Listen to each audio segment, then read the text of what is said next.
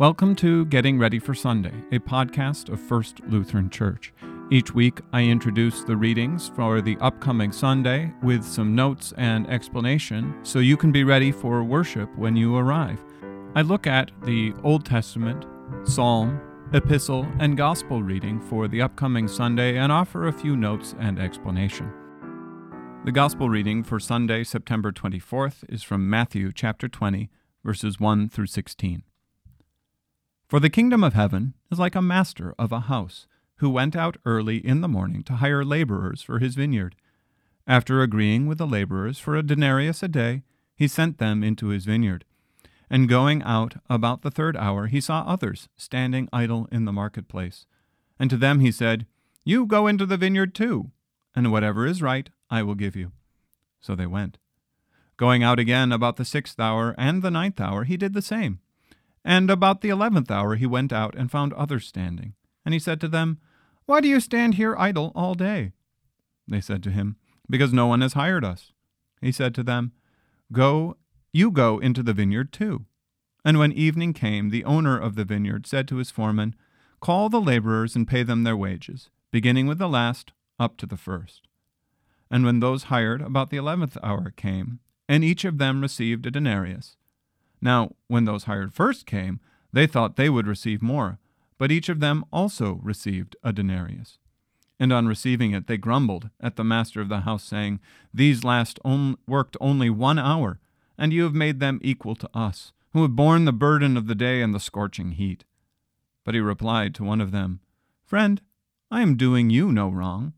Do you not agree with me for a denarius? Take what belongs to you and go.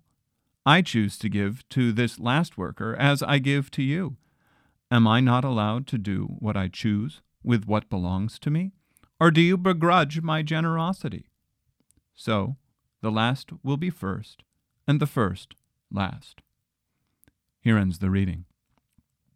This is quite the story that runs contrary to everything that human beings generally believe in about fairness in in life the master um, goes out and he hires people.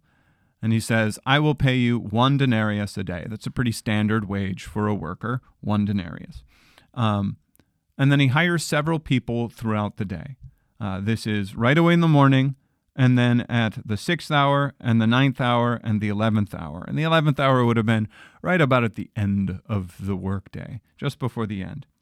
And so people are working various amounts of time, and he doesn't hire them hourly, he hires them by the day. When they line up to get paid, which is how you would do it at the end of the day. If you hired day laborers, you hire them for the day and then you pay them for the day. In fact, the Old Testament talks a lot about withholding the wages of workers and not paying them on time as a terrible thing. So you pay them out at the end of the day, and we get this variation. It says, And when those hired about the eleventh hour came, each of them received a denarius. Now, when those hired first came, they thought they would receive more, but each of them also received a denarius. I think we can understand those workers' uh, frustration, right?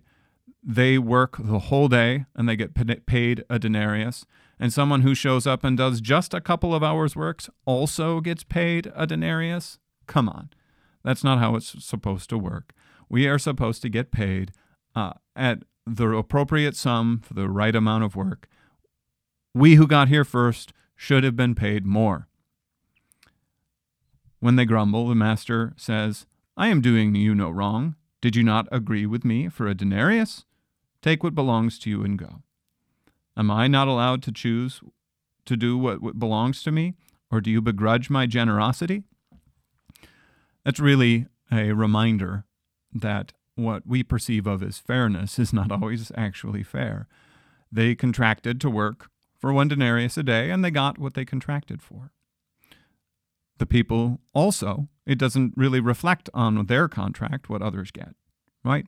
So there really is no reason to complain. They agreed to work for a denarius. They got a denarius.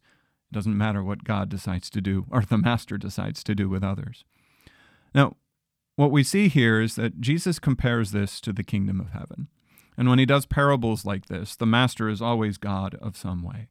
And so God is gathering workers into his vineyard. Vineyard is often an image for Israel or for the world. He says he's got people in the vineyard and they're working. Some people work of various amounts, but they all get the same reward. And this is true for us in the kingdom of God.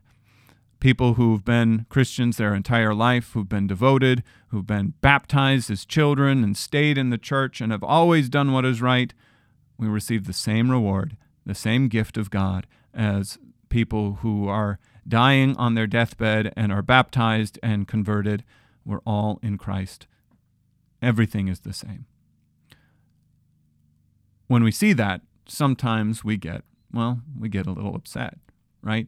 That someone in our congregation is treated with the same amount of, of uh, respect and honor um, no matter how often they've been to church, no matter how how long they've served the gospel, it's all the same. And sometimes we're like, wait a second.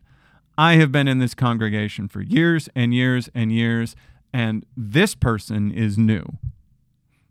Or I have been on this, served in this uh, committee. I have done all of these things, and these new people are trying to do whatever. We have to remember all of us are equal in the body of Christ. All of us receive the same reward because none of us have actually deserved it. It's given to us by grace in Jesus Christ. And so Jesus here is reminding us that there is no first or last in Christ, but all are the same, and we all receive the same reward. That's it for this reading today. We'll see you on Sunday. Bye.